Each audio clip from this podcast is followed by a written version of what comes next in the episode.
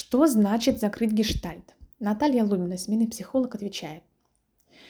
Гештальт – это не фамилия основателя психологического направления. Это немецкое слово, которое переводится как фигура или целостность. Сейчас объясню, что это за психологический термин.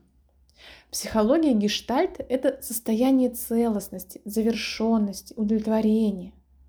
Собственно, незакрытый гештальт – это ситуация, вызывающая напряжение, не сформированная в целостную гармоничную картину и поэтому не получившая разрядку, заряженная, как незавершенная мелодия, как если бы вы слышали хаотичный набор звуков. Он раздражает, вызывает напряжение, подъем отрицательной энергии. Хочется, чтобы звуков таких не было вообще, либо чтобы звуки уже слились в какую-то оформленную мелодию.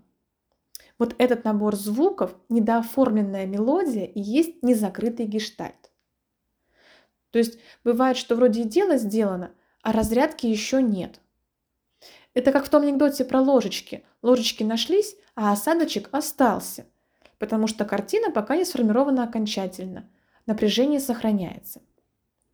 Закрыть гештальт значит расслышать в наборе звуков законченную мелодию придать адекватную для вас форму, дать возможность ситуации получить разрядку напряжения.